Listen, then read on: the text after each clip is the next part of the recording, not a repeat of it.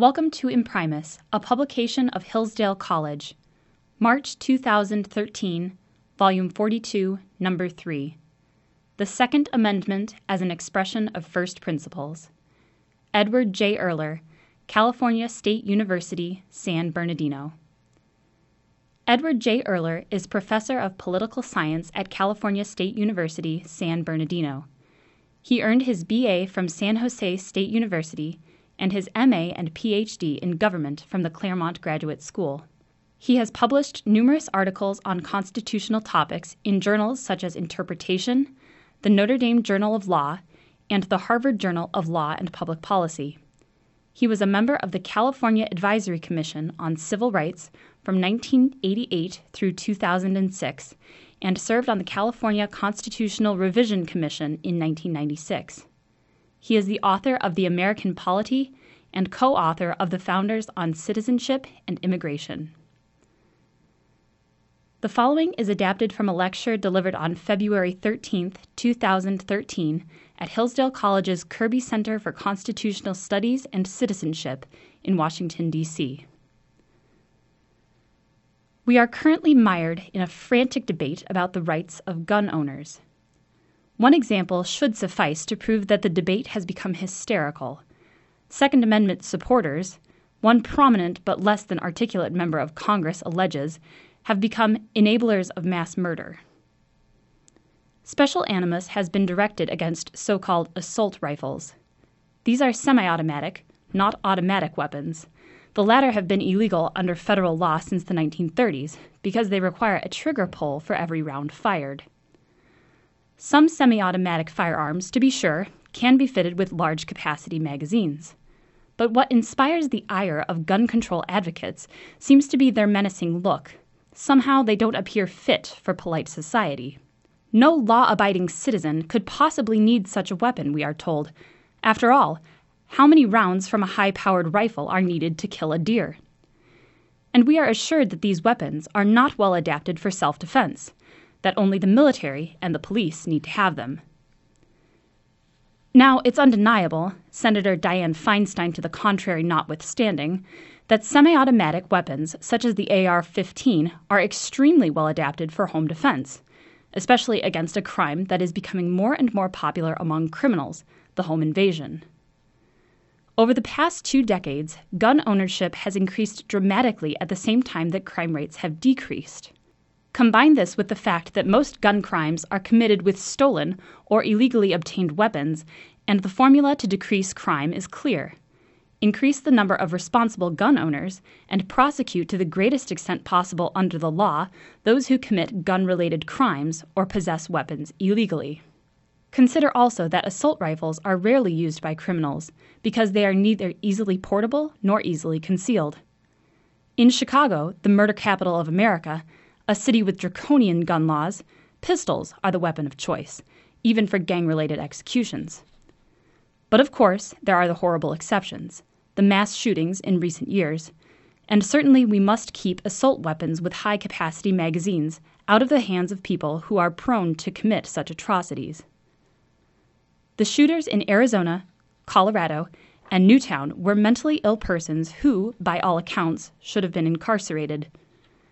Even the Los Angeles Times admits that, quote, there is a connection between mental illness and mass murder, unquote. But the same progressives who advocate gun control also oppose the involuntary incarceration of mentally ill people, who, in the case of these mass shootings, posed obvious dangers to society before they committed their horrendous acts of violence. From the point of view of the progressives who oppose involuntary incarceration of the mentally ill, you can thank the ACLU and like minded organizations. It is better to disarm the entire population and deprive them of their constitutional freedoms than to incarcerate a few mentally ill persons who are prone to engage in violent crimes. And we must be clear the Second Amendment is not about assault weapons, hunting, or sport shooting. It is about something more fundamental. It reaches to the heart of constitutional principles, it reaches to first principles. A favorite refrain of thoughtful political writers during America's founding era held that a frequent recurrence to first principles was an indispensable means of preserving free government. And so it is. The whole people are the militia. The Second Amendment reads as follows quote, A well regulated militia, being necessary to the security of a free state, the right of the people to keep and bear arms shall not be infringed. The immediate impetus for the amendment has never been in dispute. Many of the revolutionary generation believed standing armies were dangerous to liberty. Militias made up of citizen soldiers, they reasoned, were more suitable to the character of republican government. Expressing a widely held view, Elbridge Gerry remarked in the debate over the first militia bill in 1789 that, whenever governments mean to invade the rights and liberties of the people, they always attempt to destroy the militia. The Second Amendment is unique among the amendments in the Bill of Rights in that it contains a preface explaining the reason for the right protected. Militias are necessary for the security of a free state. We cannot read the words free state here as a reference to the several states that make up the Union. The frequent use of the phrase free state in the founding era makes it abundantly clear that it means a non tyrannical or non despotic state. Justice Antonin Scalia, writing for the majority in the case of District of Columbia versus Heller, rightly remarked that the term and its close variations were, quote, terms of art in 18th century political discourse, meaning a free country or free polity. The principal constitutional debate leading up to the Heller decision was about whether the right to keep and bear arms was an individual right or a collective right conditioned upon service in the militia. As a general matter, of course, the idea of collective rights was unknown to the framers of the Constitution, and this consideration alone should have been decisive we have James Madison's own testimony that the provisions of the Bill of Rights, quote, relate first to private rights, The notion of collective rights is wholly the invention of the progressive founders of the administrative state, who were engaged in a self conscious effort to supplant the principles of limited government embodied in the Constitution. For these progressives, what Madison and other founders called the rights of human nature were merely a delusion characteristic of the eighteenth century. Science, they held, has proven that there is no permanent human nature, that there are only evolving social conditions. As a result, they regarded what the founders called the rights of human nature as an enemy of collective welfare, which should always take precedence over the rights of individuals. For progressives then and now, the welfare of the people, not liberty, is the primary object of government, and government should always be in the hands of experts. This is the real origin of today's gun control hysteria the idea that professional police forces and the military have rendered the armed citizen superfluous, that no individual should be responsible for the defense of himself and his family, but should leave it to the experts. The idea of individual responsibilities, along with that of individual rights, is in fact incompatible with the progressive vision of the common welfare. This way of thinking was wholly alien to America's founding generation, for whom government existed for the purpose of securing individual rights. And it was always understood that a necessary component of every such right was a correspondent responsibility. Madison frequently stated that all just and free government is derived from social compact, the idea embodied in the Declaration of Independence, which notes that the just powers of government are derived from the consent of the governed. Social compact, wrote Madison, contemplates a certain number of individuals as meeting and agreeing to form one political society, in order that the rights, the safety, and the interests of each may be under the safeguard of the whole. The rights to be protected by the political society are not created by government; they exist by nature, although governments are necessary to secure them. Thus political society exists to secure the equal protection of the equal rights of all who consent to be governed. This is the original understanding of what we know today as equal protection of the laws, the equal protection of equal rights. Each person who consents to become a member of civil society thus enjoys the equal protection of his own rights, while at the same time incurring the obligation to protect the rights of his fellow citizens. In the first instance, then, the people are a militia, formed for the mutual protection of equal rights. This makes it impossible to mistake both the meaning and the vital importance of the Second Amendment. The whole people are the militia, and disarming the people dissolves their moral and political existence. Arms and Sovereignty The preamble to the Constitution stipulates that we the people do ordain and establish this Constitution for the United States. It is important to note that the people establish the Constitution. The Constitution does not establish the people. When, then, did we the people become a people? Clearly, Americans became a people upon the adoption of its first principles of government in the Declaration of Independence, which describes the people both in their political capacity, as one people, and in their moral capacity, as a good people. In establishing the Constitution, then, the people executed a second contract, this time with government. In this contract, the people delegate power to the government to be exercised for their benefit. But the Declaration specifies that only the just powers are delegated. The government is to be a limited government, confined to the exercise of those powers that are fairly inferred from the specific grant of powers. Furthermore, the Declaration specifies that when government becomes destructive of the ends for which it is established, the safety and happiness of the people, then it is the right of the people to alter or to abolish it, and to institute new government. This is what has become known as the right of revolution, an essential ingredient of the social compact, and a right which is always reserved to the people. The people can never cede or delegate this ultimate expression of sovereign power. Thus, in a very important sense, the right of revolution, or even its threat, is the right that guarantees every other right. And if the people have this right as an indefeasible aspect of their sovereignty, then, by necessity, the people also have a right to the means to revolution. Only an armed people are a sovereign people, and only an armed people are a free people. The people are indeed a militia. The Declaration also contains an important prudential lesson with respect to the right to revolution. Prudence will dictate, it cautions, that governments long established should not be changed for light and transient causes. It is only after a long train of abuses and usurpations pursuing invariably the same object, and when that object evinces a design to reduce the people to absolute despotism, that it is their right it is their duty to throw off such government, and to provide new guards for their future security. Here the Declaration identifies the right of revolution, not only as a right of the people, but as a duty as well.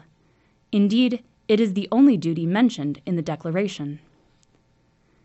The prudential lessons of the Declaration are no less important than its assertion of natural rights.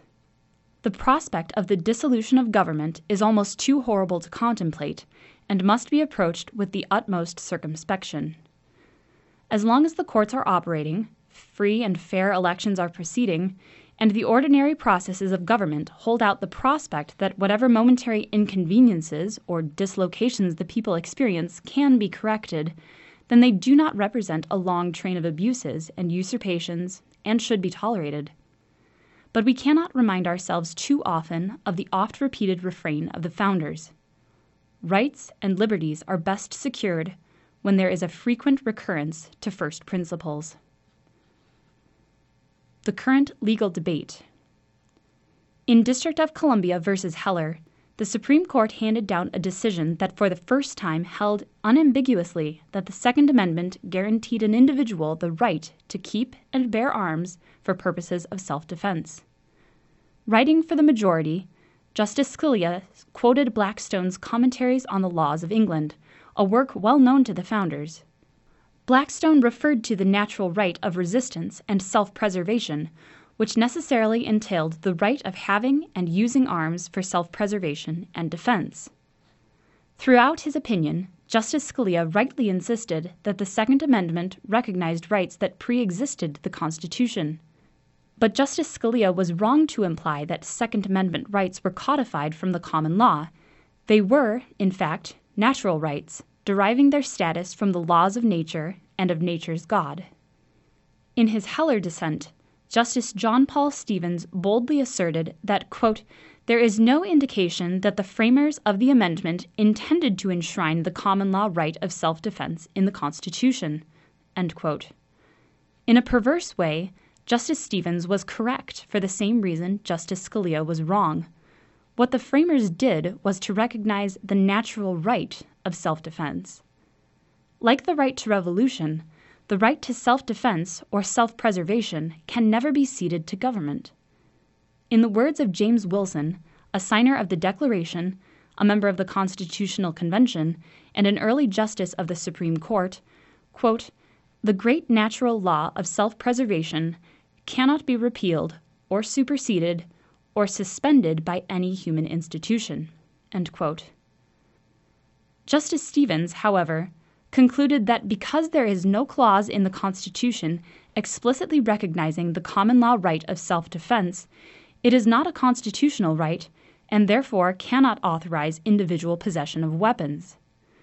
What Justice Stevens apparently doesn't realize is that the Constitution as a whole is a recognition of the great natural law of self preservation, both for the people and for individuals.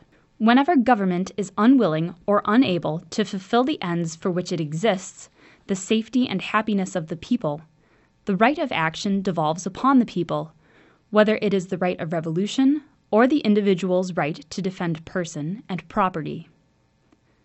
Justice Scalia noted that those who argued for a collective rights interpretation of the Second Amendment have the impossible task of showing that the rights protected by the Second Amendment are collective rights whereas every other right protected by the Bill of Rights is an individual right. It is true that the Second Amendment states that the people have the right to keep and bear arms. But other amendments refer to the rights of the people as well. The Fourth Amendment, for example, guarantees the right of the people to be secure in their persons, houses, papers, and effects against unreasonable searches and seizure. But there seems to be universal agreement that Fourth Amendment rights belong to individuals. And what of the First Amendment's protection of the right of the people peaceably to assemble and to petition the government for a redress of grievances? Justice Stevens argues that these rights are collective rights. After all, he avers, they contemplate collective actions. It is true, the justice concedes, that the right to assemble is an individual right, but, quote, its concern is with action engaged in by members of a group, rather than any single individual, And the right to petition government for a redress of grievances is similarly, he says, a right that can be exercised by individuals, even though it is primarily collective in nature. Its collective nature, he explains, means that, quote, if they are to be effective, petitions must involve groups of individuals acting in concert. Even though individuals may petition government for redress, it is more effective if done in concert with others, even though concert is not necessary to the existence or the exercise of the right. With respect to assembly, Justice Stevens argues, there cannot be an assembly of one. An assembly is a collection of individual rights holders who have united for common action or to promote a common cause. But who could argue that the manner in which the assemblage takes place, or the form that it takes, significantly qualifies or limits the possession or exercise of the right? We might as well argue that freedom of speech is a collective right because freedom of speech is most effectively exercised when there are auditors or that freedom of the press is a collective right because it is most effectively exercised when there are readers. Justice Stevens' argument is thus fanciful, not to say frivolous. The court in Heller did indicate, however, that there could be some reasonable restrictions on gun ownership. Long-standing prohibitions on the possession of firearms by felons and the mentally ill, for example, will continue to meet constitutional muster. Laws that forbid carrying firearms in sensitive places such as schools and government buildings are also reasonable regulations, as are conditions and qualifications on the commercial sale of arms. The prohibition on dangerous and unusual weapons, including automatic firearms, fall outside Second Amendment guarantees as well. But the Heller decision is clear that handgun possession for self defense is absolutely protected by the Second Amendment. Can handguns be carried outside the home as part of the inherent right of self defense? The court indicated that handguns can be prohibited in sensitive places, but not every place outside the home is sensitive. And if carrying weapons in a non sensitive area is protected by the Second Amendment, can there be restrictions on concealed carrying? These are all questions that will have to be worked out in the future, if not by legislation, then by extensive litigation. The Supreme Court took a further important step in securing Second Amendment rights in McDonald v. Chicago, ruling that these rights, as articulated in Heller, were fundamental rights and thus binding on the states through the Due Process Clause of the Fourteenth Amendment.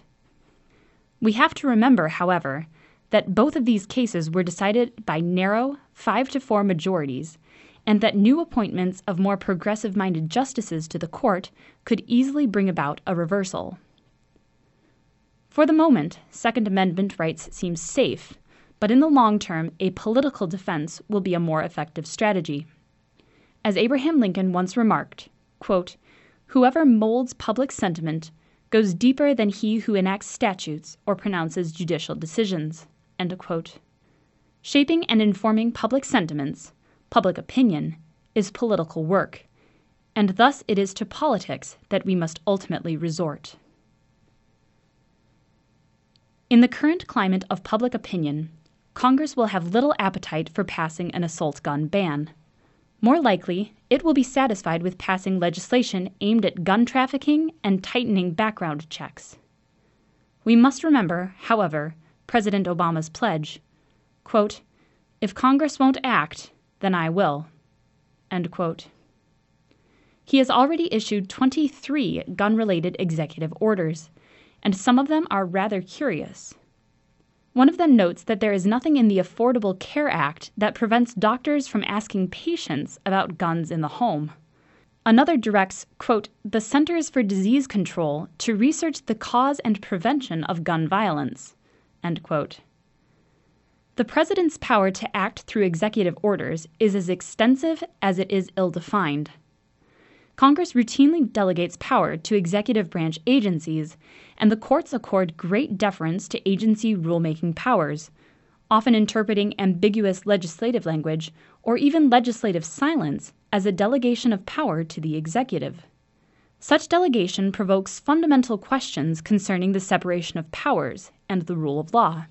Many have argued that it is the price we have to pay for the modern administrative state that the separation of powers and the rule of law have been rendered superfluous by the development of this state.